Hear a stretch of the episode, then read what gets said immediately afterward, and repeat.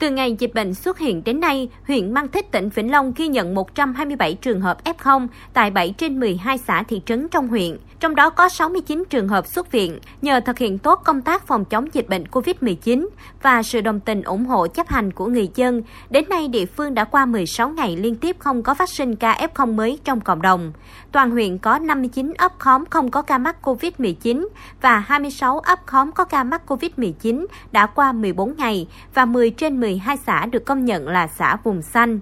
Hiện nay, các xã trong huyện Mang Thít đang tiếp tục triển khai thực hiện các biện pháp phòng chống dịch bệnh, triển khai kế hoạch bảo vệ vùng xanh theo hướng xanh đến đâu sẽ bảo vệ đến đó.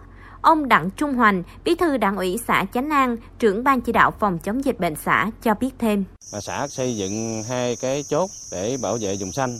Bên cạnh đó thì tất cả các cái ờ, ờ, đường mòn, ờ, các cái đường dân sinh Ờ, thì xã cũng đã chốt chặn để làm sao chúng ta đảm bảo được là một ừ, cái lối vào và một cái lối ra.